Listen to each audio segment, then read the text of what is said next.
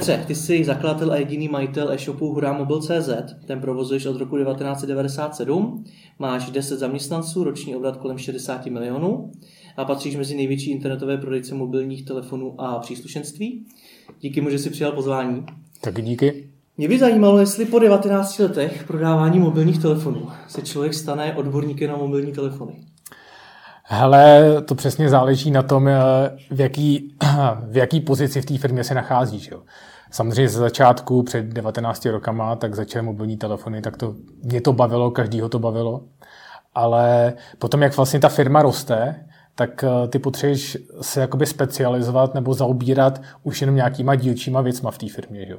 To znamená, že třeba v mém případě telefony bohužel jdou tak trošku mimo mě, už dneska, v dnešní době, tak vidím takové čísla v počítači. A což paradoxně jako pro mě v tuhle chvíli je teď chyba, jo, protože já jsem se vrhnul na to, že se snažím, abych se stal tváří té firmy, protože komu jinému by ty lidi měli věřit, než majitel té firmy. No a rozjel jsem YouTubeový kanál, že jo. No a samozřejmě největší peklo je samozřejmě dostat se zpátky k těm telefonům a vlastně k těm funkcím, že? Protože já mám, 8 let tuším, teď už je iPhone na trhu, takže ten mám úplně od toho prvního kovovýho a to byl designovaný telefon úplně pro blbý lidi, že? To tenkrát neuměl ani posílat MMSky nic, vždycky každý rok tam něco přidají, aby si jako zaplatil těch 20 000 zase znova, ale paradoxně tě to jakoby vrhne na jeden operační systém, jeden telefon.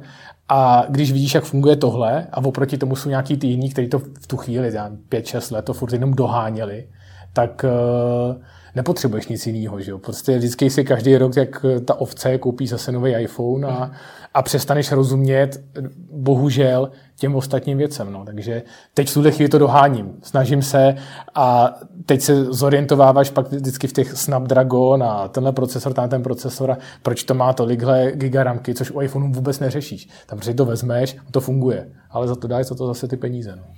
No a když se to všechno takhle rychle vyvíjí, jak se za ty roky vyvíjel tvůj biznis?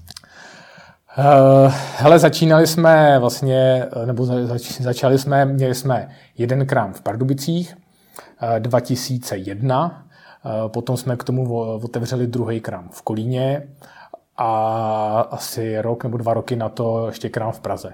Takže jsem měl takhle 3 obchody. No a potom jsem se dostal do klasické té spirály, že ono vždycky, když se dostaneš, že vidíš, jeden krám, a teď dávám house numera, že jo, jeden krám vyděláváme 100 000, dobrý, otevřu druhý, budu vydělávat 200 000, jo. Ono ve finále vyděláš 140 000, ale máš 3x víc starostí, že jo. Takže takhle jsme se postupně dostali k tomu, že jsme měli tenkrát asi 9 nebo 10 krámů, 10 poboček v jednu chvíli. A to bylo hrozně těžký na management, že jo. Ono pak samozřejmě jde to, překonáš nějakou tu hranici, když už se dostaneš a začneš najímat takový ty lidi, kteří se starají o regiony a tak dále. Ale do téhle fáze jsme se nedostali a prostě pak ty poslední roky jsme vždycky řešili, takže jsme zavřeli každý rok 2 pobočky. Až jsme se dostali teď na tohle číslo, kde máme jednu, tady v Praze, v obrovskou, ten počet zaměstnanců a mně to připadá úplně nejvyhovující. A co ty jsi na začátku teda dělal? Ty jsi fakt byl na té prodejně a prodával ty mobily, nebo jak to bylo? No já jsem úplně začínal tak, že můj táta měl krám s Elektrem, prodával ty pračky, ledničky a tak dále. A když přišly mobilní telefony, tak já jsem si tam udělal koutek, jenom takový malej na 5 m², tam jsem si dal 2 vitríny a tam jsem prodával telefony. Jenže ono to postupně času to začalo dělat skoro 3/4 biznisu toho celého krámu, který měla, 500 m². A no a tátu to potom v horizontu času přestal bavit tohleto a takže nějaký ten svůj krám zavřel, no já jsem si otevřel o 2 ulice dál svůj vlastní krám. Bylo tehdy jednodušší prodávat ty mobily než dneska? Tak určitě, protože byly úplně jiný marže na telefonech, tenkrát úplně legendární telefon, který do dneška nemůžu zapomenout, jsem ti o něm říkal, Nokia 3310. Ale to se nakupovalo za 3200. Já mám do dneška někde doma. No vidíš, tak je telefon 1000 Kč marže, na telefonu za 4200 byla 1000 Kč marže, no a pak ono to docela často, ještě se na to prodávali kryty, že jo, všichni možný, různý barvy, tak na tom se vydělávalo, to bylo super. No a pak podsvícení. Takže ten telefon byl černobílej, že svítil standardně takovou hnusnou biblitou zelenou barvou. No ale všichni na to řešili furt jakoby tmavě modrý diody, světle modrý, červený, podle se dávají do auta, že jo. Když mají Volkswagena, palubka svítí červeně, takže červeně podsvícený telefon. Jo? Což bylo úplně super, protože ze začátku jsem si koupil pájecí stanici, no a ty diody jsem v tom telefonu vyměňoval sám, že jo. A první telefon jsem ty diody, z těch 8 diod jsem měnil asi 4 hodiny. Pak mi to zákazník ještě přinesl 2krát na reklamaci, protože neuměl jsem tak extra s páječkou. No a až jsem se dostal k tomu, že průměrně mi to trvalo včetně rozšroubování telefonu, přepájení, zase zakrytování, odevzdání zákazníkům, mi to trvalo tak 4 minuty.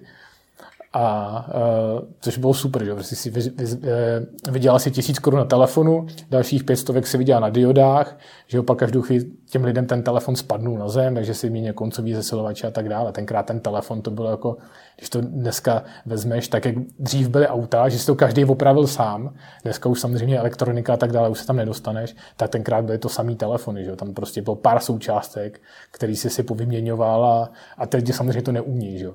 Takže tenkrát se dali dělat obrovský jakoby, peníze na tom servisu. No. To zní jako sen podnikatele. Vysoký marže, jednoduchý produkty. Vrátil bys to na začátek? Tak kdyby to bylo v těch intencích na začátku, tak by to bylo úplně super, že jo. Ale vlastně dneska už je to úplně o něčem jiným. Ten telefon prostě prodává kdekdo a ty nárůsty už nejsou takový, že jo. Protože předtím, když ten trh je nulový a roste do nějakých 100%, že jo, hypoteticky, tak roste poměrně rychle a každý si ten telefon musí koupit. Ale dneska už vlastně ta frekvence té obnovy není tak častá, jako byla dřív, že jo, protože přicházeli u těch telefonů, jednak to neměl každý, a jednak přicházeli potom i při obměňování nějaký inovace, že jo. Si vezmeš, přišel telefon s barevným displejem, jo, přišel telefon s foťákem a tak dále. Takže vždycky byl nějaký ten impuls to, proč by si ten jiný telefon měl koupit, jo. A plus lidi byli fanoušci do toho. Dneska už mi to připadá, že je to klasický spotřební zboží a ta frekvence té obnovy u některých lidí je třeba 5 let, že já mám do dneška kamaráda, který má úplně první iPhone, že? A nedá na to dopustit, že mezitím byly všichni ty 3S a tak dále. Takže ta frekvence bych řekl, jako, že se prodlužuje té obměny. Ale přece jenom 19 let je poměrně dlouhá doba. Baví tě ten obor ještě dneska? No, je to těžký. Vždycky si tam musíš najít něco, co tě ještě baví. Jo. Takže zaplať pánbu tím, že děláme e-shop a tím, že je tam vždycky se dá něco dělat dalšího, tak mě to baví v tom smyslu, že já jsem se od toho prodeje přes nějaký ten management společnosti, který musím samozřejmě dělat pořád, tak jsem se ale vrhnul na tu stránku programování a vlastně vyvíjení dalších funkcí do toho e-shopu, protože dneska prostě furt musí se vyvíjet, musíš jít dál kord našemu oboru, kde je prostě neuvěřitelná konkurence. Takže dneska se půl času se věnuje jakoby managementu a půl času se věnuje vývoji a programování. Máš vedle toho i nějaký jiný aktivity mimo HuraMobil? Tak loni jsme s 2 kamarádama založili asociaci učitelů lyžování, kdy jsme vlastně dlouholetí instruktoři. A teď se vlastně zaobíráme tím, že my učíme ty instruktory lyžování učit lyžovat. Mm-hmm. Takže tohle je jedna z věcí, který děláme ještě mimo toho, samozřejmě hlavně přes zimu. Ale vysvětli mi proč. Přece jenom z toho, co říkáš, tak mi připadá, že dělat HuraMobil není věc, kterou můžeš dělat pár hodin denně, ale asi to zabere víc času. Proč vedle toho máš ještě další aktivity? Tak protože lyžování a lyžu odmala, to je moje hobby. A je to tak prostě, že tohle to mě baví. My jsme kdysi působili v nějaký jiný asociaci, která je tady v Čechách. Tam jsme nesouhlasili s tím, jak to funguje a řekli jsme si vlastně s těma kamarádama, proč budeš pořád jakoby bojovat s větrnýma mlýnama, že jo. Takže proto jsme si založili tady vlastní asociaci, což je naše hobby. Já jsem stejně vždycky v pátek večer jsem skončil v HuraMobilu, nebo ve čtvrtek večer a sebral jsem se, jel jsem na hory a celý víkend jsem učil lyžování, jo. Ale tak prostě, že nás to baví a děláme to rádi, no. Přemýšlel jsi někdy o tom, že by se HuraMobil třeba prodal, nebo prostě začal jsi se věnovat úplně něčemu jinému, úplně jinému biznesu? Tak nikdy nepřišla ještě žádná samozřejmě nabídka a jakoby na koupi HuraMobilu, A jako nepřemýšlel jsem o tom samozřejmě. Všechno se dá koupit, všechno je otázka peněz, že jo. Takže každý se dá koupit, že jo, v tuhle chvíli. I Apple se dá koupit, když někdo bude mít dostatek peněz. Takže nabídka nepřišla, že jako seriózně jsem o tom ještě nikdy nepřemýšlel. Ty jsi zmiňoval ty úplný začátky, že teda tvůj táta měl nějakou prodejnu s elektrem a podobně. Ale proč jsi se ty začal věnovat zrovna mobilu? Tak protože já jsem si založil někdy v 96. jako na fyzickou osobu, potom 97. na SROčko, proto ta firma se jmenuje Netcomp, jsem to založil s kamarádem a věnovali jsme se, protože nás bavili počítače, že? My jsme úplně od začátku počítačů jsme měli Atari, Commodore a tak dále, a jsme se dostali do PCček a tenkrát jsme stavěli počítače. Takže dostali jsme se do této roviny, že vždycky někdo chtěl po nás nějaký počítač, viděl, že jsme si postavili svůj vlastní, a to super funguje, přišel kámoš a tento pak chtěl pro tátu a tak dále, takže začali jsme stavit počítače. A potom vlastně ta firma, ten velkoobchod, který nám ty počítače dodával, se najednou stala distributorem služeb od tenkrát Pegasu. No a najednou ty telefony začaly dělat 90% obratů. A vlastně byly tam obrovský marže a tím pádem jako nebyl důvod ani potom už se zaobírat těma počítačema, který dělali všichni, že jo. Že tenkrát byli, já nevím, tenkrát si zaktivoval takovou ten nejdražší tarif a měl za to 4 000 korun provizi, jo. Že já, jako byla jedna doba, kdy já jsem ležel doma, válel jsem se, dal jsem si nějaký inzerát do anonce a zaktivoval jsem denně 1-2 telefony a měl jsem víc peněz, než jakýkoliv člověk, který pracoval 8,5 hodiny denně. Že jo? Jenže pak vlastně táta řekl dost a vyhnal mě, koukej makat. Že jo? Takže pak jsem šel k němu do krámu a otevřel jsem se na ten svůj koutek. No. To jsi musel být potom trošku zklamaný, ne? Když jsi doma ležel a zaktivoval si takhle tarify a pak se ten biznis vyvíjel něco úplně jiného a je to stále těžší a těžší. No tak jako samozřejmě dneska už to není jednoduchý. Jo. V momentě, kdyby dneska někdo měl začínat v téhle branži, tak mu rovnou řeknu, že se na to vykašle. Jo. Tak nebo samozřejmě ono záleží v téhle branži a ještě jako, jaký chceš obsluhovat trh zákazníků. Jo. Teď v momentě, kdyby si měl začít prodávat mobilní telefony, ještě prodávat na internetu, tak to je prostě cesta do pekel. Tady nemáš jméno, nemáš nic, takže jediný vlastně, čím můžeš ty konkurovat, je cena. Ale v těch maržích, které na těch telefonech jsou, dneska se prostě pohybuješ kolikrát u některých telefonů z marží prostě 1-2%, jo, tak tam už nemáš jít kam dolů. Jo. A pak je tady samozřejmě cesta, kterou volí někteří jiní prodejci. To je cesta, kdy ty telefony importuješ ze zahraničí a dovážíš to sem. Jo. Pak kolikrát tyhle firmy to potom ještě očišťují o DPH. Známe tady jeden e-shop taky skončil kvůli takovýmhle problémům. A samozřejmě slyšel jsem, že s tím se veze vlna ještě nějakých dalších malých, ale když si dneska podíváš na Heuréku, i velkých. A ono, když se dneska podíváš na Heuréku, tak tam máš jeden mobil, na něj vlezeš a tam je třeba 200 prodejců. Že jo? A v momentě, kdyby si měl začínat a být 200 první, tak proč by si to ty lidi od tebe měli kupovat? Jedině, že by si šel úplně agresivně do ceny.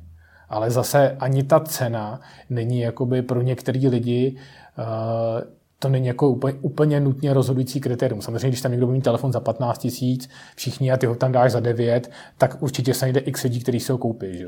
Ale pak jako kolikrát je x takových shopů, který pak samozřejmě pošlou cihlu nebo si nechají naposílat peníze, skončí.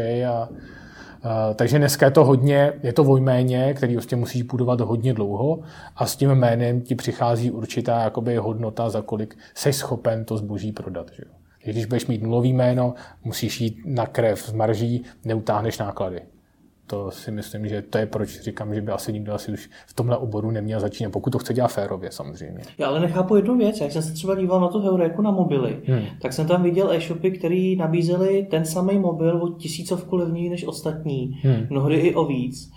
Před chvilkou si říkal, že kolikrát jsou tam marže 1-2%, jak je teda možný, že někdo nabídne mobil až s tak nižší cenou? Tak to jsou právě, tam je potřeba rozlišovat dva druhy shopů. Shopy, které dělají CZ distribuci a shopy, které nedělají. Jo, protože CZ distribuce znamená to, že když ten telefon si koupíš od takového prodejce, který tu CZ distribuci prodává, tak v ten moment ty máš garantovanou záruku přímo tím výrobcem v autorizovaném servisu, jo, který je tady v České republice. Kdežto, když koupíš telefon, který nemá českou distribuci, tak to nějaký prodejce přivez sám ze zahraničí na svý vlastní triko a záruku na ten přístroj nedrží ta značka, třeba Samsung v České republice, ale drží to ten daný prodejce. Jo, a je tam obrovský riziko v tom, že když tobě se ten mobil pokazí, tak třeba ten prodejce už ani nemusí existovat. Jo? Protože samozřejmě je spousta firem, který s tím počítají a oni třeba pravidelně každý 3 měsíce mění ičo. Jo? Takže de facto si koupíš telefon, ale máš ho bez záruky. Jo? Oni ho koupí samozřejmě v zahraničí, to není problém samozřejmě koupit, protože když to vezmeš, tady Česká republika má 10 milionů obyvatel. Že? Kolik obyvatel proti tomu má Anglie? Kolik má Německo? Že v momentě, kdy přijde Vodafone Německo za Samsungem, za Huawei, za kýmkoliv a řekne, já chci tady koupit tolikhle telefonů, tak samozřejmě to má několikanásobně větší potenciál a v té dané zemi se dostanou na lepší nákupní cenu, než se dostanou tady. Jo? A v ten moment ty telefony se sem tímhletím způsobem přivezou ze zahraničí levněji.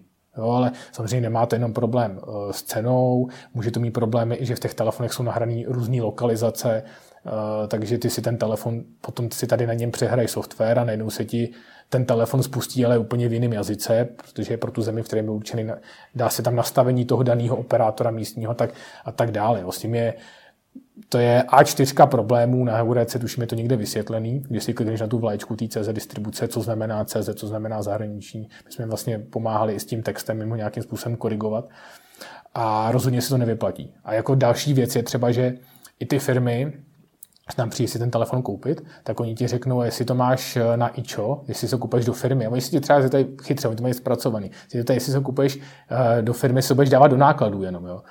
A v ten moment oni ti dají účtenku, a na který je napsáno, že to bylo nakoupený na ičo a že máš jen 1 rok záruku. Jo? Využívají vlastně veškerých kliček.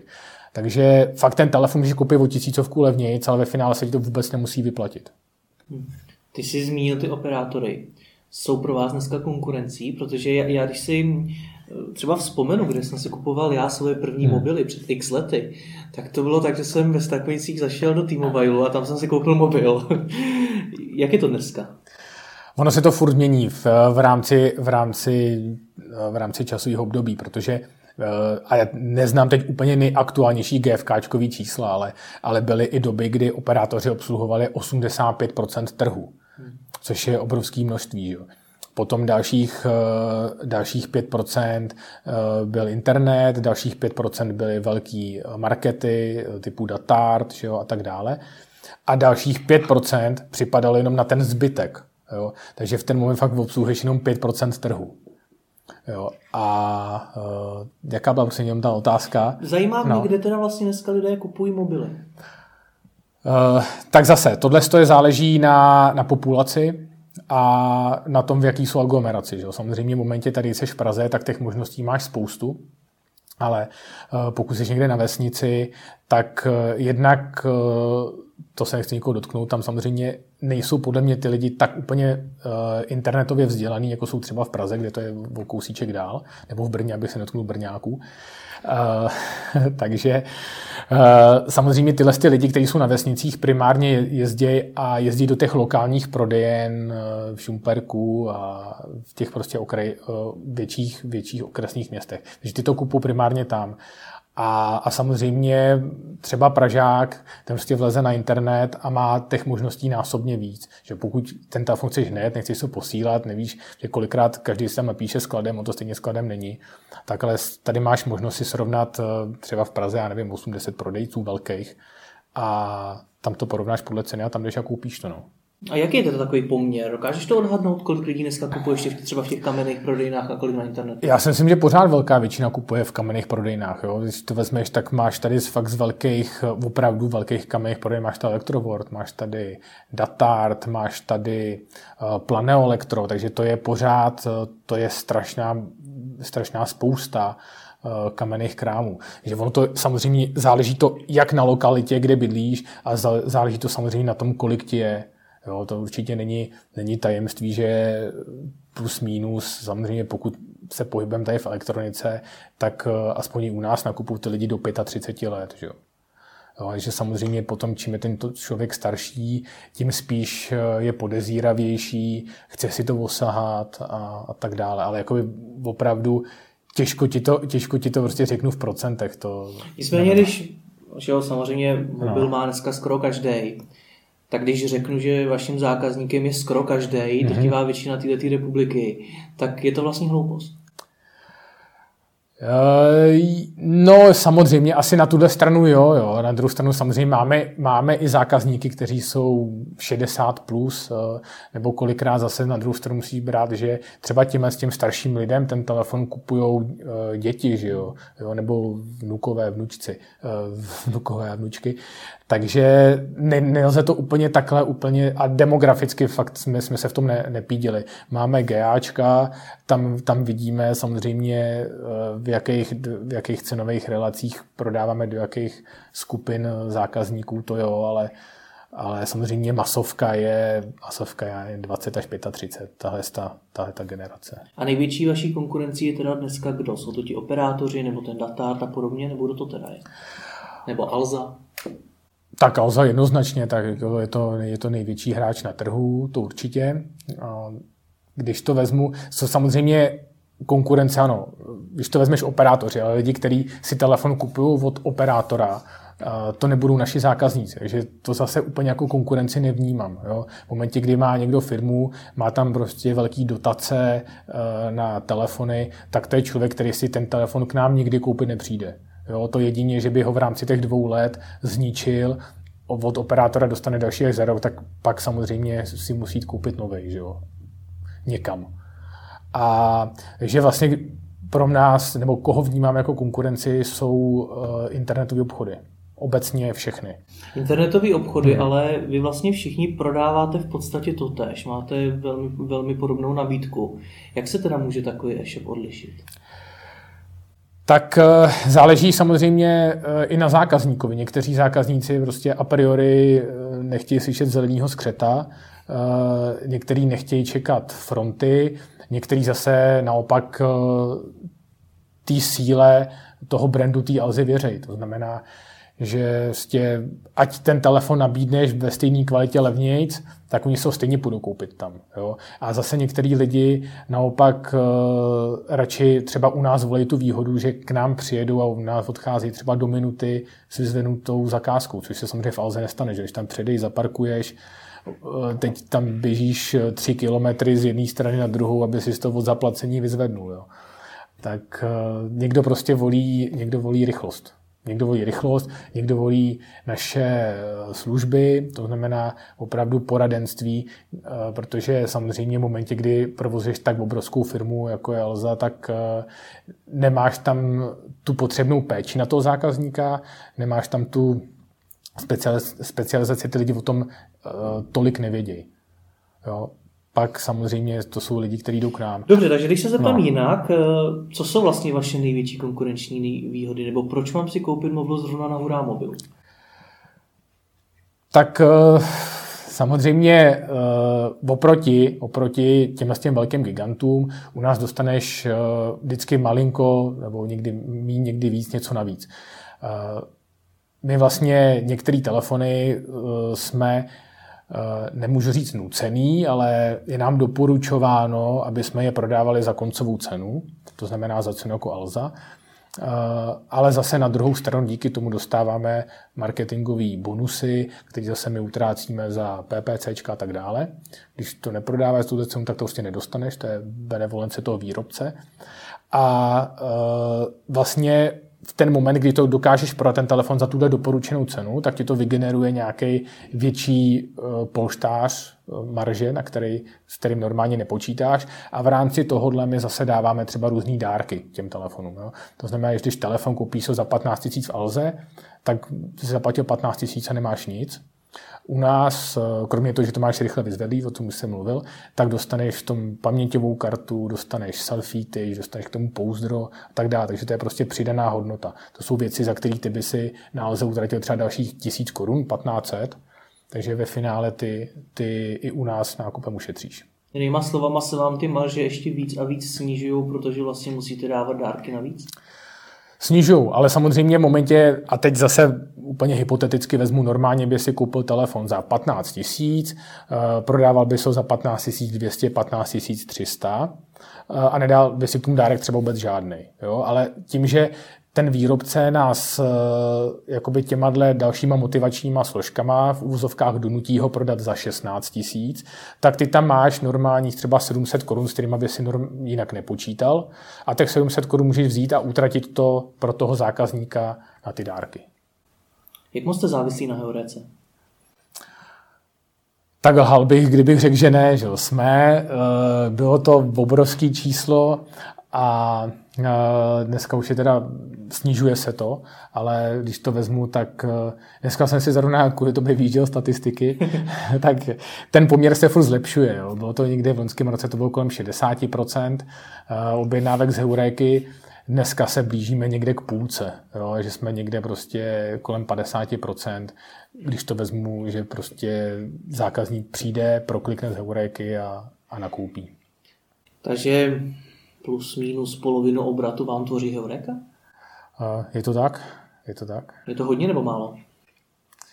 Tak rozhodně, kdyby to byla nula z Heuréky a byli jsme furt na stejném počtu objednávek, tak by to bylo super, že jo? Tak bychom nemuseli tam investovat ty obrovské peníze, co musíme.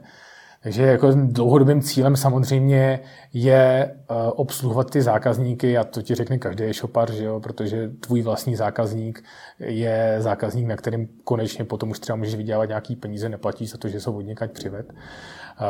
Takže čím to číslo bude nižší, samozřejmě tím já budu rád a zůstane poměr konverze samozřejmě. A trápí tě to? Tak úplně... Jo, jako samozřejmě já jsem rád za přísun zákazníků z Heuréky, to si vážíme. Samozřejmě nese to sebou i to, že je to zákazník, který přichází, který je senzitivnější na cenu. Jo. Tím pádem kolikrát to je prostě zákazník, který má do koruny v uvozovkách samozřejmě spočítaný ten svůj náklad na ten telefon a už je těžký ho třeba přemluvit k tomu, ať si koupí k telefonu nějaký příslušenství, jo, protože ta filozofie je taková, že stejně jako u aut, že jo, na autě, který prodáš, nemáš nic, máš na servisu, tak u nás samozřejmě na telefon, který prodáš, máš relativně 0,0 nic a máš peníze na tom příslušenství, který si k tomu ten zákazník dokoupí. Jo. Je kolikrát prostě tyhle zákazníci nechtějí za to příslušenství tolik utrácí jako zákazník, který přijde normálně z ulice a nakoupí si. A kam tě to teda jako e-shopaře s 50% závislostí na Heurece tlačí? Tlačí tě to k tomu být levnější nebo k čemu? No to si myslím, že úplně být levnější je vždycky cesta do pekel, že? Protože v momentě vždycky bude někdo levnější než ty, takže pak se z toho roztáčí ta spirála, kdy ve finále jediný, kdo vydělá, je zákazník, ale tratí na tom ten shop a v konečném důsledku taky ten zákazník, že? Protože pokud chceš poskytovat kvalitní služby, tak jako nejlevnější být nemůžeš, to prostě nejde, ten servis kolem toho něco stojí, že? A to je to, proč prostě na Heurece se prostě pohybujeme pořád v rámci 98 až 92% lidí, že nás doporučuje. Jo, díky tomu jsme vyhráli, nebo ne vyhráli, umístili jsme si na 3. místě v shop roku. Je to prostě, protože nejsme nejlevnější a nemůžeme být nejlevnější, a pokud někdo hledá někoho úplně nejlevnějšího, tak ať ho to tak musí říct, ať se obrátí na naší konkurenci. Z toho, co říkáš, mi tak nějak vyplývá to, že pokud jsem opravdu hodně závislý na Heurece, tak mě to vlastně tlačí dělat ty služby kvalitněji, než bych je třeba normálně dělal, právě proto, abych tam měl ty vysoké hodnocení, abych vyhrál soutěže a podobně? Je to tak? Je to tak vlastně, protože tohle jako je... Customer service je u nás prostě číslo 1. U nás v momentě, kdy je nějaká špatná recenze třeba, tak, kterou samozřejmě se snažíme tím předcházet, aby nebyly, tak v ten moment jakoby je to priorita číslo 1. V ten moment my si prostě nemůžeme mít dovolit, nebo nemůžeme si dovolit mít nespokojený zákazníka. že samozřejmě takového zákazníka my kontaktujeme a snažíme se získat co největší počet informací, co se stalo špatně, jak to příště udělat líp a tak dále. Jo? Samozřejmě máme nějaký mechanismus, aby se nestalo, nebo aby to, že někdo vyplní špatnou recenzi, aby se tohle už nestávalo. To znamená, že máme nějaký počet dnů od objednávky, odešleme třeba zákazníkovi e-mail, jestli mu dorazilo zboží v pořádku, jestli je spokojený, pokud ne, aby nás kontaktoval. To znamená, aby se jakýkoliv problém vyřešil dřív, než je ten 10. den, kdy Heureka mu odešel ten dotazník. Chápu na druhou stránku, ale když si srovnám ty e-shopy a ty jejich nabídky, tak první, co tam vidím, je samozřejmě ta cena, vidím tam nějaké to hodnocení, čím dál se tam teda můžu odlišit, čím dál můžu toho zákazníka zaujmout. Tak kromě těch dárků, který tam můžeš k tomu připárovat, tak pak je tam ještě další věc, což je, tuším, se jmenuje obchody poblíž. To znamená, že to chceš tu danou chvíli, tak máš možnost si to srovnat si ty shopy, kde jsou nejblíž tvýmu místu a mají to skladem. Pak jsou tam další ukazatele. Což říká člověk, který z 11 poboček to redukuje na podstatně míň. Jo, samozřejmě. Tak, ale jako já si nemyslím, že tohleto by byla věc, kterou by nějakým způsobem hodně zákazníci využívali. Jo. Tam jsou 3 klíčové faktory, které si myslím, což je hodnocení shopu, cena toho výrobku, ty dárky, a vlastně čtvrtý faktor, který jsem vlastně zapomněl, tak je to, jestli to máš skladem. A protože to už máme vyzkoušený za ty léta, že co nemáš skladem, to neprodáš. Jo? Byť to máš třeba naimportovaný od dodavatele, tak i skladem u dodavatele ti obrovským způsobem snižuje konverzi toho daného produktu. Mě Tomáš Vojcik z Atoto.cz v nedávném rozhovoru řekl, kde jsme zmínili i Heureku, že pokud je prodejce závisí na jednom zdroji z více jak 50%, tak je to cesta do záhuby. Souhlasí s tím? Tak no, záleží na nějakém zdroji. Samozřejmě takováhle velká závislost je těžká. Nemůžu říct, jestli to je 50%, 70%. Ono vždycky tady něco bude. Jestli bude nějaký porovnávač nebo... Dřív lidi tohle to hodně googlovali, že jo, potom chodili na zboží, teď chodí na Heureku a vlastně tady Heureka dneska už je úplně není nějaký zbožomat, ale řekl bych, že se víc posouvá ke katalogu. Jo, a vlastně dneska ty lidi buď mají možnost, když jdou něco koupit, tak většinou buď přijdou na Alzu a tam to třeba vybírají, proto oni mají to takový organický přístup, že jo? A nebo jdou třeba na tu Heureku a tam to vybírají. Jo? Ale v momentě, kdyby nebyla Heureka, nebyli jsme závisí na Heurece, tak a nemáš ty marketingové prostředky té Alzy, tak na něčem závislej konec konců budeš. Jo? Nebo všichni jsme závisí na internetu. Jo? Tobě to přináší trafik nějaký Facebook třeba, PPCčka, nám to zase přináší Heureka. A samozřejmě úplně by bylo nejlepší, kdyby jsme měli veškerý trafik organický, ale to v této naší, v té velikosti té firmy, toho se asi dosáhnout moc nedá. Ono se ale nemusí být 100% organický, ale zase se mluví o takovém, když si představíme ten koláč, ta ideální podoba by mohla být ta, že každý vlastně ten zdroj bude mít stejný podíl. To asi jo. To vůbec dosáhnout? Hele, to asi není úplně otázka na mě, že jo? To jsou tady, si myslím, že jiný povolený. Ale jako samozřejmě my tohle to vnímáme, že jo? Proto já jsem ti dneska posílal nějaký čísla, my jsme nějakým způsobem rostli třeba 300-násobně v rámci 2011, 2012 třeba, nebo 2012 jsme třeba, a oproti zase 2012 a teď 2015 jsme vyrostli o 100%. A jsou to vlastně lidi, kteří samozřejmě v nějakém roce 2011 jsme třeba Heureku neřešili skoro vůbec, nebidovali jsme a tak dále. A v tuhle chvíli jsme se až do nějakých 2014, kde to kulminovalo v nějaké té závislosti, kdy prostě byl obrovský počet nárůst objednávek a tak samozřejmě ta závislost, ten kanál nám přines obrovský objednávek. Takže teď v tuhle chvíli, když to vezmu, tak ty čísla jsou pozitivní, jo, protože my jsme teď ve 2.16, držíme stále stejný počet objednávek s míň provozovnama a ještě se nám pořád daří ukrajovat ten podíl té závislosti na té Heurece, protože někdy ve 2.14 to kulminovalo někde třeba na 80%. Jo, teď jsme se dostali někam na půlku, takže jsme si toho vědomi, to číslo snižujeme, ale samozřejmě vždycky nějakým způsobem asi na té Heurece bude závislý, protože ona má obrovský prostředky, ona vlastně ty prostředky, které ty utrácíš u nich, tak ona samozřejmě utrácí obrovským způsobem na PPCčkách, na televizní reklamy a tak dále. To jsou prostě, třeba televize je pro nás zatím médium, který je tabu. Tam prostě naše marketingové finance nesahají. Já tomu rozumím, jak se to vyvíjelo. Na druhou stránku, co to vlastně vypovídá o vás, to, že jste byli ze 60% a možná i z víc procent závislí na té Heurece? Že jste podcenili nějaký vlastní marketing, nějaký vlastní brand, nebo co to o vás vypovídá? No tak samozřejmě Heureka je nejvíc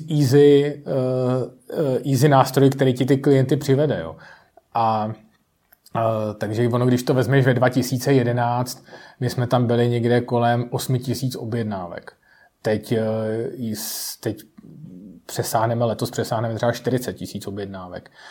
Takže v momentě, kdyby jsme Heureku vynechali a šli teda všechno, dávali do něčeho jiného, tak zase je otázka, jestli ten růst třeba v tom počtu objednávek, v tom obratu té firmy by byl tak velký. Chápu. No. Jak se díváš na vývoj Heureky? Samozřejmě míříme k Heureka košíku. Heureka košík je peklo, to je jednoznačně, a jsem to říkal už i na e-shopistovi, kdy vzniklo takovýto bez Heureky.cz, tuším se to jmenuje, že jo, tak jsem dokonce i Alze psal, že to udělali trošičku nešťastně, že neměli jít cestou revoluce, ale měli jít cestou evoluce. To znamená v momentě, kdyby vyzvali všechny ty shopy, ať vypnou Heureka košík, tak v ten moment my bychom se třeba taky přidali. Jo, ale oni v momentě, kdy vyzvou všechny demonstrativně odejděte z Heureky, tak ty shopy si to dovolit nemůžou. Že jo? A ani velký shopy si to dovolit nemůžou. Samozřejmě pokud pomineme z naší branže Mall, který vždycky patřil do té skupiny, CZC patřil té skupiny, tak je tam ale x velkých marketů, třeba ten shop, který skončil, že jo, nedávno, tak ani oni si nemohli dovolit odejít z Heureky. Jo, to prostě v dnešní době to pojímá takový zásah na trhu, že tam se odejít nedá. Ale dá se vypnout Heureka košík, jo, protože to je něco, co já Heureku vnímám jako pozitivní nástroj, který nám přivádí klienty, ale vyjímá Heureka košíku, protože v ten moment ty ztrácíš veškerou identitu svojí firmy, veškerý customer service a všechno se děje na straně Heureky. Já si myslím, že tam, kam to dospěje za 2-3 roky, že nám Heureka pošle svoje vlastní kartonové krabice a ať všichni to balíme do kartonových krabic Heureka. Na co by si přistoupil? No tak samozřejmě, že ne. Jo. Jako v ten moment samozřejmě Heureka košík vypnu, protože to je obecně ten Heureka košík, my ho máme zapnutý hlavně víceméně jenom kvůli tomu, že u nás je největší rozdíl mezi CZ distribucí a zahraniční distribucí. A dřív, a oni ti tam přidají takovou vlaječku k těm tvým telefonům, což jim pošleš, což jim nafeeduješ, tak ti tam přijde tu vlaječku, ale jenom za předpokladu, že máš od nich Heureka košík. Dřív to tak nebylo, takže jsme ten Heureka košík nepotřebovali.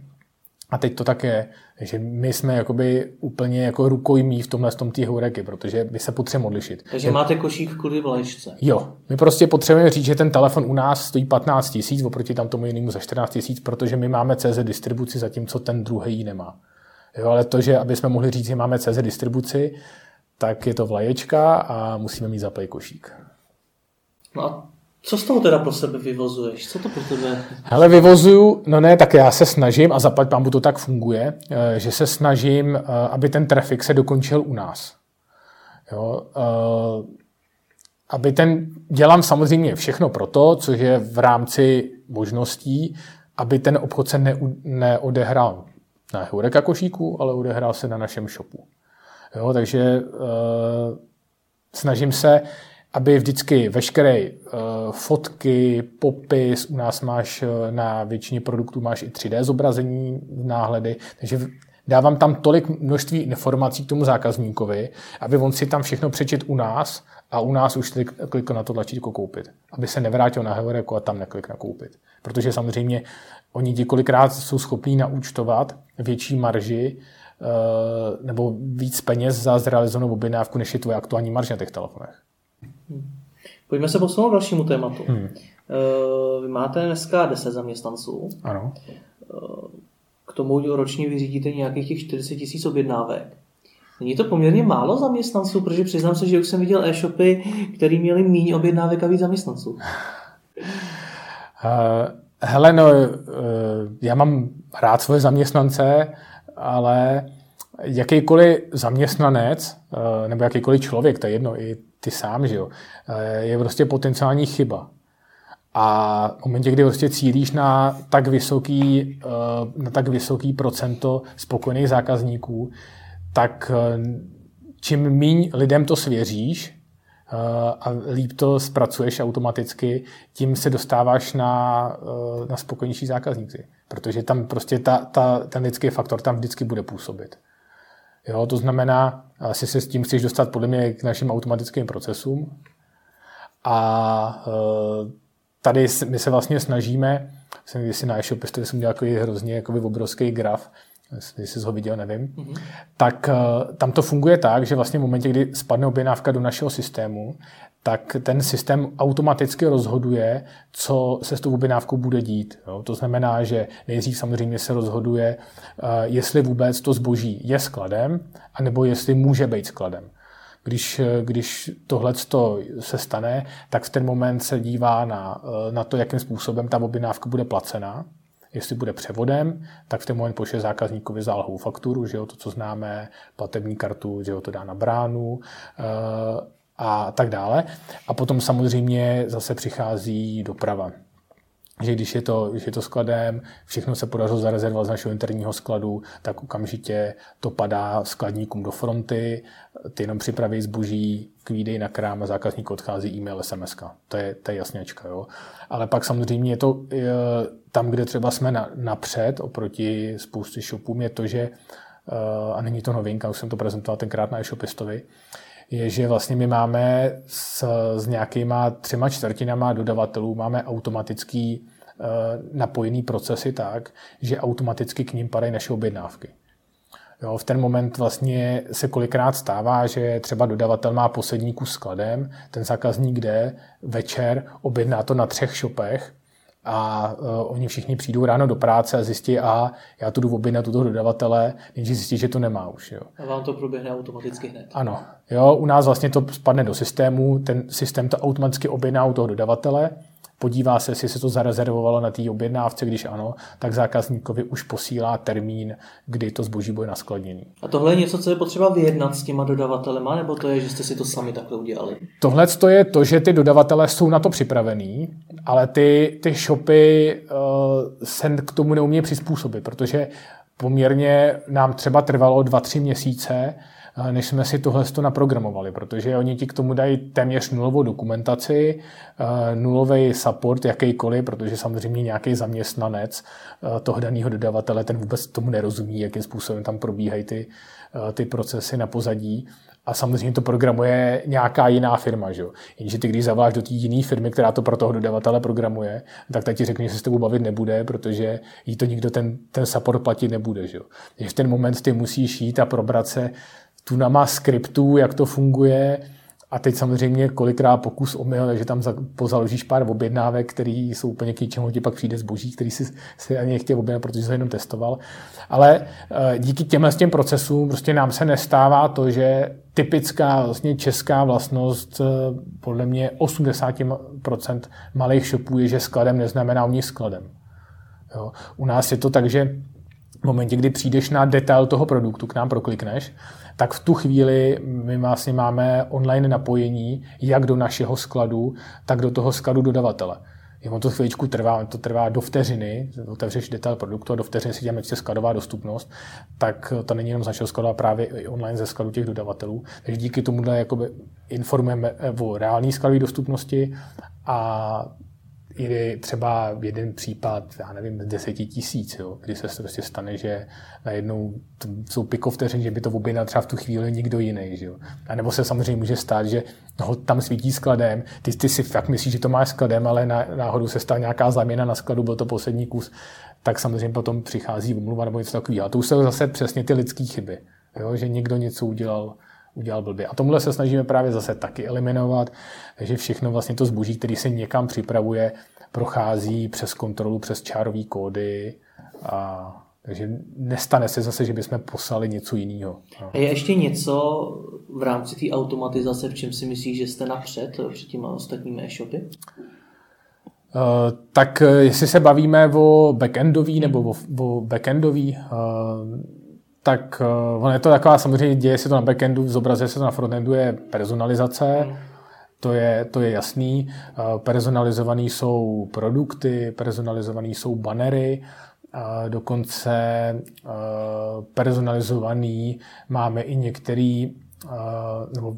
některé automatické e-maily, kdy my detekujeme třeba, z jakého si k nám přišel zařízení, z jakého mobilního telefonu a pak ti třeba na ten daný mobilní telefon ti doporučujeme nějaké příslušenství a tak dále.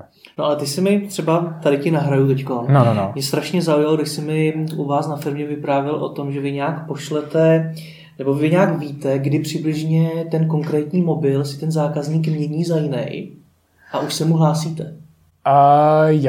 Jasně. Tak ono samozřejmě tím, že se to nějakým způsobem se tohleto prodlužuje, ta doba obměny telefonu, tak my tohleto začínáme řešit a tuším teď, mám pocit v hlavě, po 12 měsících. Jo, začali jsme to de facto kvůli iPhoneu. Ten většinou si ty lidi každý ten rok koupí. Jo. Takže my vlastně sledujeme to, jaký jsi zařízení jsi u nás koupil, vlastně vedeme ti takovou databázi tvých zařízení, jedna, který jsi u nás koupil a jedna, s kterýma ses k nám zalogoval. Jo? A v ten moment... To taky jo, teda kterýma jsem se zalogoval. Aha. Jo. Samozřejmě nejsou tam všechny, jo. Není to 100%, ale ty, který rozpoznáme, tak ty nějakým způsobem detekujeme. A pak vlastně máme obrovskou databázi, kterou si editujeme sami a to je nějaká databáze nástupců. Jo, že prostě přišel iPhone 4, tak my řekneme, když přijde iPhone 4, tak řekneme ano, před ním bylo 3S. Jo? A v ten moment vlastně všichni, kdo si koupili 3, 3S, tak teď přišla ta 4, tak jim pošleme e-mail, hele, tady přišel ten nový telefon. Když se ještě na chvilku vrátíme k těm procesům, který máte automatizovaný na tom pozadí toho e-shopu, tak dokážeš třeba nějakým způsobem srovnat ty náklady, které šly do toho programování, právě do té automatizace a náklady třeba na to, kdyby to měli dělat reální lidi? Kdyby si musel mít víc zaměstnanců? Jinýma slovama, jestli na tom šetříte peníze na té automatizaci? To rozhodně, protože když jsem se kdysi, my vlastně máme shop od firmy NetDirect a když jsem tam tohle kdysi poptával, když jsme ještě měli e-shop u nich, tak mi řekli rovnou, že to nejsou schopní naprogramovat, že prostě nevědějí. Jo. A tam šetří s tím neskutečný peníze, protože tenkrát my jsme od nich odešli, ale to už je třeba 5 let. Jo. A odkoupili jsme si kódy a všechno si právě víme sami. A vlastně, když vezmu ten čas, který já jsem věnoval jakoby prostudováním těch materiálů a teď toho naprogramování, občas pokus omyl, tak to by si se nedoplatil. Jo. Tenkrát ty sazby byly, tuším, jestli 1000 korun programátor na hodinu, 1200 databázista. A teď samozřejmě potřebuješ k tomu součinnost obou, ale oni stejně k tomu potřebují ještě součinnost tebe, že jo? Protože všichni tyhle ty lidi z těch firm fungují tak, že ty jim něco zadáš a čím větší firma, tím je to horší, protože tenkrát, když byl NetDirect ještě malý, tak jsme jim zavolali, jo, jasně, tohle potřebuji upravit, a pak ti přišla nějaká souhrnná faktura, bylo to jenže. Pak už to nabobtnalo do té fáze, že každý si pořídí tiketovací systém, že jo. Takže ty máš nějakou myšlenku, někam zavoláš a teď řekneš, teď tu myšlenku potřebuješ někomu sdělit, že jo, a vybrainstormovat, jak bys to udělal.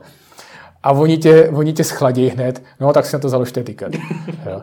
Takže ty teď ty myšlenky všechny, které máš, musíš napsat do toho tiketu a on se k tomu za týden dostane někdo, ale úplně jiný, který tomu nerozumí. Teď se na to podívá a řekne ti třeba, tu bude 40 hodin práce. Že jo. Takže těch intencí, co jsem říkal, ty ceny, tak si říkáš, no tak to 70 000 korun třeba, 40 hodin toho, teď ještě 20 hodin toho třeba, že jo. A si řekneš, no tak to mi na to vůbec ani nestojí. Jo, a nám se potom stalo už to, že každá sebemenší blbost, kterou jsme chtěli upravit, tak stála peníze.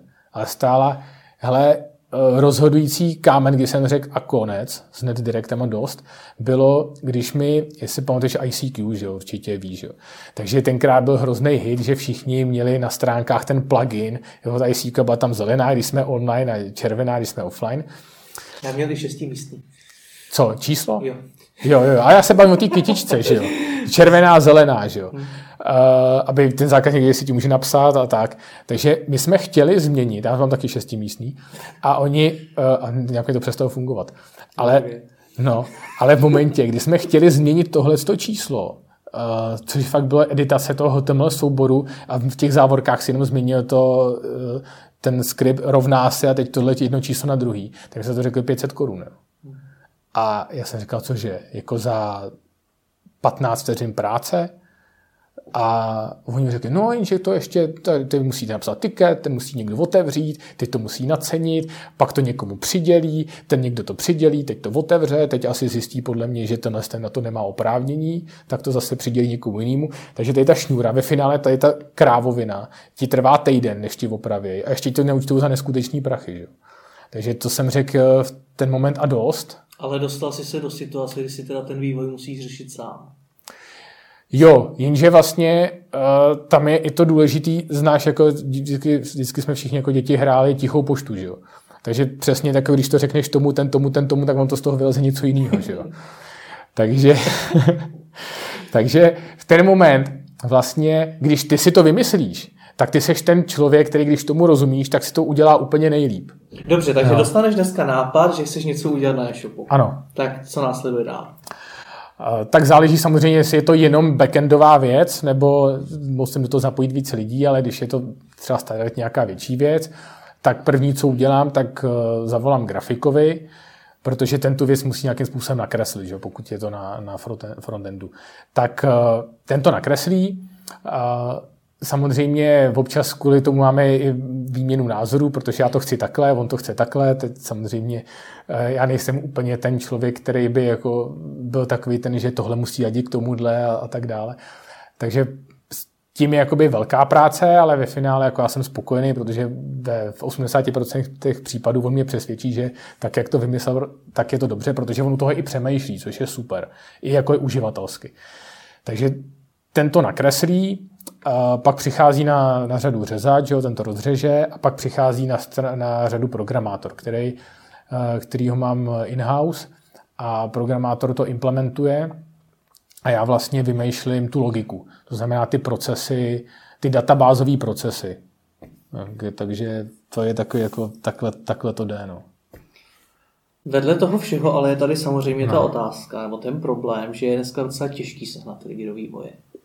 To je znamená sice poměrně solidně jsme vyhejtovali agentury, co chápu, ale na druhou stránku sehnat si vlastního člověka do vývoje, to nemusí být legrace. Tak primárně by si tomu asi měl rozumět aspoň trošku, protože samozřejmě je vždycky těžký, když něčemu nerozumíš, tak na to si někoho najít, protože ty nemáš jak odkontrolovat tu jeho práci. Jo. To znamená, jako agentury jsme svým způsobem vyhejtovali, ale zase nezapomeň, že my máme ten shop ve vlastním řešení 5 let a furt se něco učíme. Jo.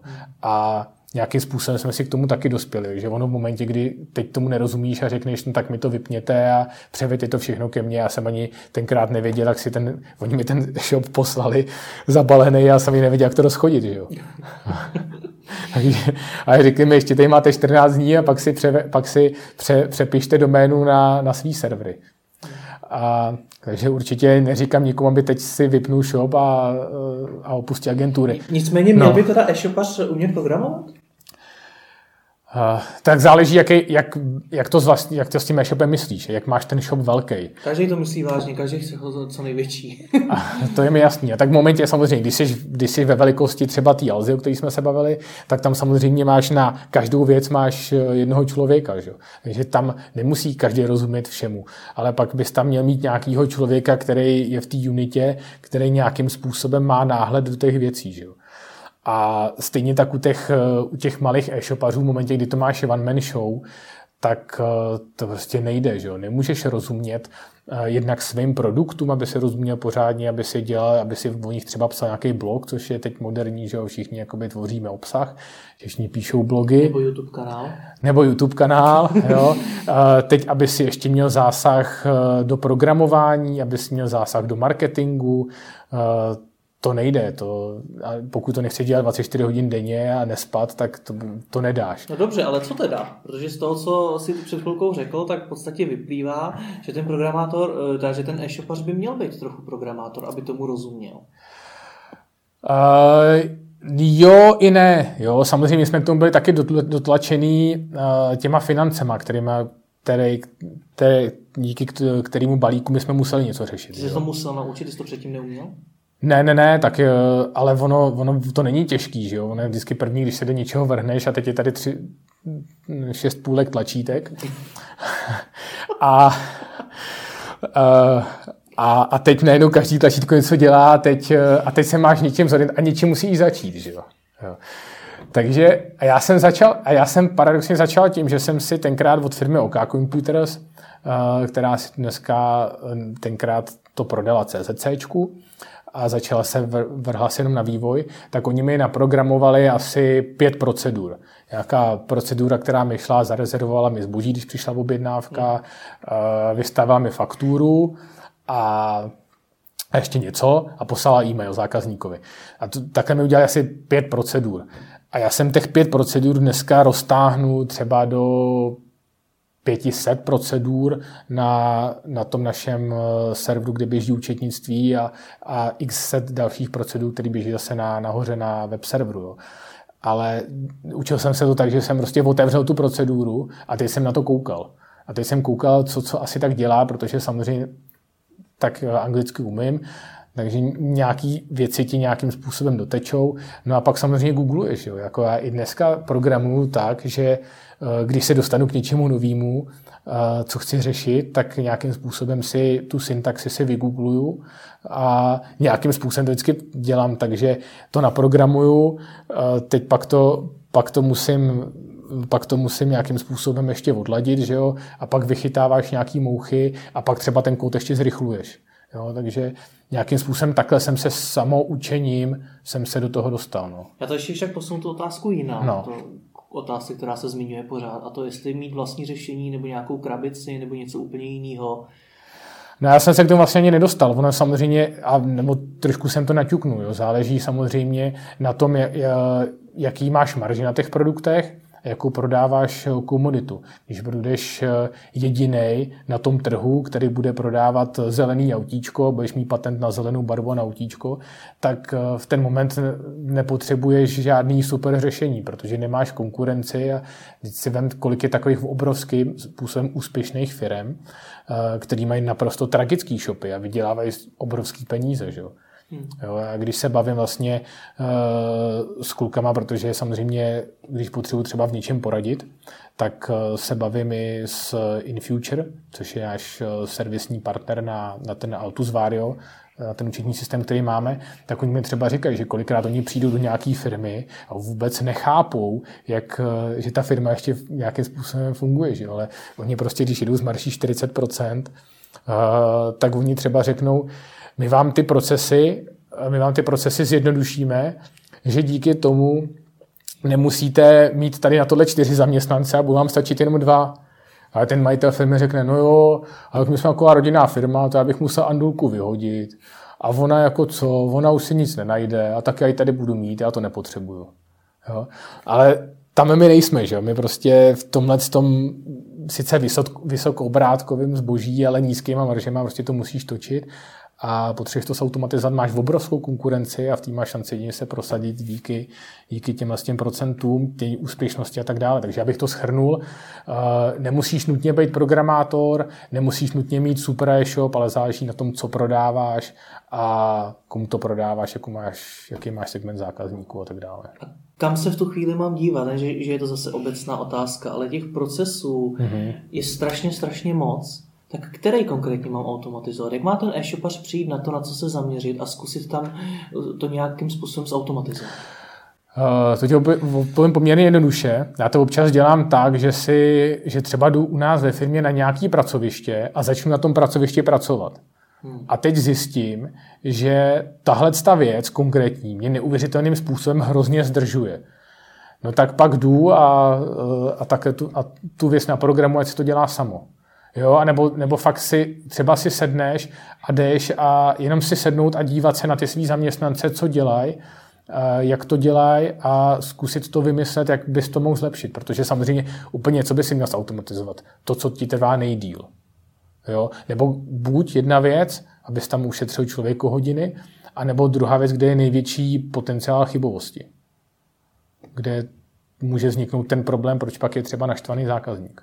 Takže kde začít, tak začal bych u těchto procesů. Samozřejmě pokud to není nějaký monster proces, který potřebuješ, ale jako samozřejmě u nás to začalo jenom, říkám, rezervace zboží, fakturace zboží, jo? Ale primárně, když by si potom měl tyhle ty věci zpracované, tak určitě začít tam, kde to trvá nejdýl. A jaký to všechno má vlastní smysl v případě, že máte 50% objednávek z Heureky? Protože ono to vlastně zní tak, že veškerou tu práci na to, jaký chodí maily, na to, že jaký mám bannery a podobně, děláte vlastně pro polovinu zákazníků. No, dobře, ale to nemůžeš takhle říct, protože ten zákazník přišel z Heureky, ale nakoupil u nás na e-shopu. Takže ten zákazník i tak potřeboval veškeré ty naše služby, protože samozřejmě i Heureka košík potřebuje ty naše interní procesy. A tady se bavím jenom o tom, že ten člověk přišel na Heureku, tam si proklikne nějaký produkt a u nás ten produkt kupoval. A jestli ten člověk přišel s Heurekem a přišel od někud vodinuť, tak stejně ho obsluhuješ úplně stejně. Mně jde o to, že znám asi jednoho nebo dva e-shopaře, kteří jsou právě hodně závislí na Heurece, ještě víc než třeba ty. A pro ně je jakýkoliv vlastní vývoj v podstatě demotivující, protože oni řeknou, to nemá smysl, to stejně budu dělat pro 20%, 30% zákazníků, ale mám tady Heureku, která mi dělá takovýhle velký obrat. Tak proč bych měl investovat tak obrovský peníze do nějakého vývoje? Co si o tom myslíš ty? No ne, tak já se zase furt vrátím k tomu, co jsem řekl, protože ten člověk tím tlačítkem do obchodu, on prostě k tobě přijde a je to o nějaký jeho uživatelský zkušenosti, na tom shopu, kde on se samozřejmě taky rozhoduje, proč to zboží koupit zrovna u tebe, že jo? Nebo proč ho nekoupit. Jo? V momentě, kdy tam, když si vezmeš, budou dva shopy, který budou mít, jeden bude mít díky těm automatickým procesům zvládnuty všechny věci. My jsme dneska na 1, taky ten průměrná doba dodání zboží. Dneska jsme na 1,8. Byli jsme i na 1,6, Alza tuším měla 1,5, takže vem si, že o 0,1 dne jsme měli jenom horší dodání, ale to nemáme Alza Expressy a nemáme tolik osobních odběrů, co oni a tak dále, nemáme pobočky, že jo, všude možně, takže jenom díky těm procesům jsme byli schopni udělat tohleto a pak vlastně ten zákazník tam se podívá a rozhoduje se, jestli si to koupit u shopu, který má dobře zvládnutý ty procesy, má dobře popsaný zboží, má spoustu fotek, hodnocení od zákazníků a tak dále. A nebo oproti tomu má shop, který to má za stejnou cenu a nemá vůbec nic. Tak jako, kde by si to koupil? Chápu. No. Pojďme se na závěr ještě na chvíli pobavit o úspěchu. Co ve svém podnikání považuješ za největší úspěch? Největší úspěch? To, že jsem ještě pořád tady. Protože, když to vezmu z té naší komunity, těch specialistů na mobilní telefony, opravdu speciálek, nebavíme se o těch marketech, tak jich strašná spousta už skončila. A my jsme pořád tady. Takže, tak asi to děláme líp, než ty, co skončili. To rozhodně a takže tak, to je moje odpověď. No. Když to otočím, největší neúspěch, co si myslíš, že ti třeba nejvíc nepovedlo? Hele, dlouhodobě a upřímně teda jsou to zaměstnanci. Nemyslím, jakoby, že by byli špatný, ale tím, že já toho mám tolik, co všechno musím dělat ze všech těch oborů, tak nemám na ně takovej čas, jaký bych asi měl mít, jo,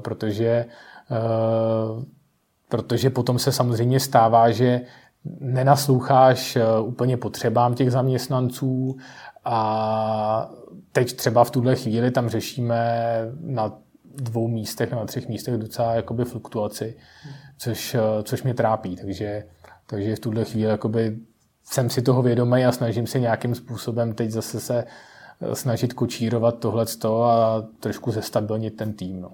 Je teda něco, co jste třeba v minulosti udělali a ostatním e-shopařům bys doporučil, aby se tomu radši vyhli? Tak rozhodně teď založit si e-shop s mobilníma telefonama. Něco konkrétnějšího v rámci budování toho e-shopu?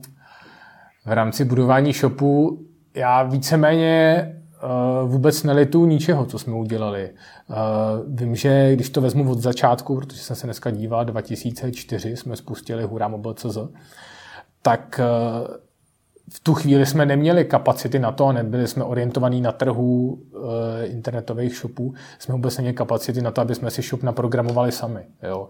I dneska jakoby programovat si ten shop celý od začátku na zelený louce bychom asi kapacitní nezvládli, takže pořád využíváme starý jádro a to jádro už několikrát vylepšujeme, takže jdeme přesně tou cestou té evoluce a nelituji jakoby ničeho, co bychom udělali nějakým způsobem extra špatně. Jo. Samozřejmě vždycky se to dá udělat spousta věcí líp, ale není žádný takový ten sek, kdyby si řekl jako tak tohle fakt ne, tohle byl jakoby krok vedle. Já vždycky se bavím se spoustou e-shopařů, no. A každý má nějaký obrovský problémy, má nízký marže, má málo zaměstnanců, nebo prostě někde něco řeší. Ať už má jakkoliv velký obrat. Jak teda podle tebe vlastně vypadá úspěch v e-commerce? Jak bys to definoval? Podívej se na Alzu. Co bys označil za úspěšnější? Tak určitě říkám, podívej se na Alzu. Je to shop, který dokáže prodat dráž, než je doporučená cena a přesto toho prodá x násobně víc než kdokoliv jiný. Jestli nějaký produkt má stát 11 000, tak oni jsou schopní ho tam vystavit za 13 000 a stejně ho prodají. Takže tohle je ten úspěch. Tohle je to, že ty zákazníci jdou k tobě a jim jedno, kolik to stojí a prostě jdu a koupí to. Takže nemusím být Alza nutně. Tak já si myslím, že druhou Alzu tady asi těžko postavíš. Jo? Se podívej na CZC. Když obrovským způsobem rostou, tak si nemyslím, že by byly takovým způsobem ziskový, jako je Alza. Mm-hmm. A úplně poslední otázka, ta nejdůležitější, která naštve hodně lidí. Prosím tě, ty 19 let děláš v mobilech, ty můžeš mít jakýkoliv mobil na světě, sám jich máš na skladě spoustu. Jaký máš mobil? Tak jsem ti to řekl na začátku, mám iPhone. Ne, mám iPhone a ještě mám druhý telefon, dostal jsem od Samsungu S6, takže S6 mám Edge a na ní zkouším veškerý androidové věci, protože teď jsem třeba dostal ty sportovní hodinky a to je taková moje, možná to je jeden z mých failů, protože už měsíc a půl dlužím Samsungu na tohle YouTubeovou recenzi.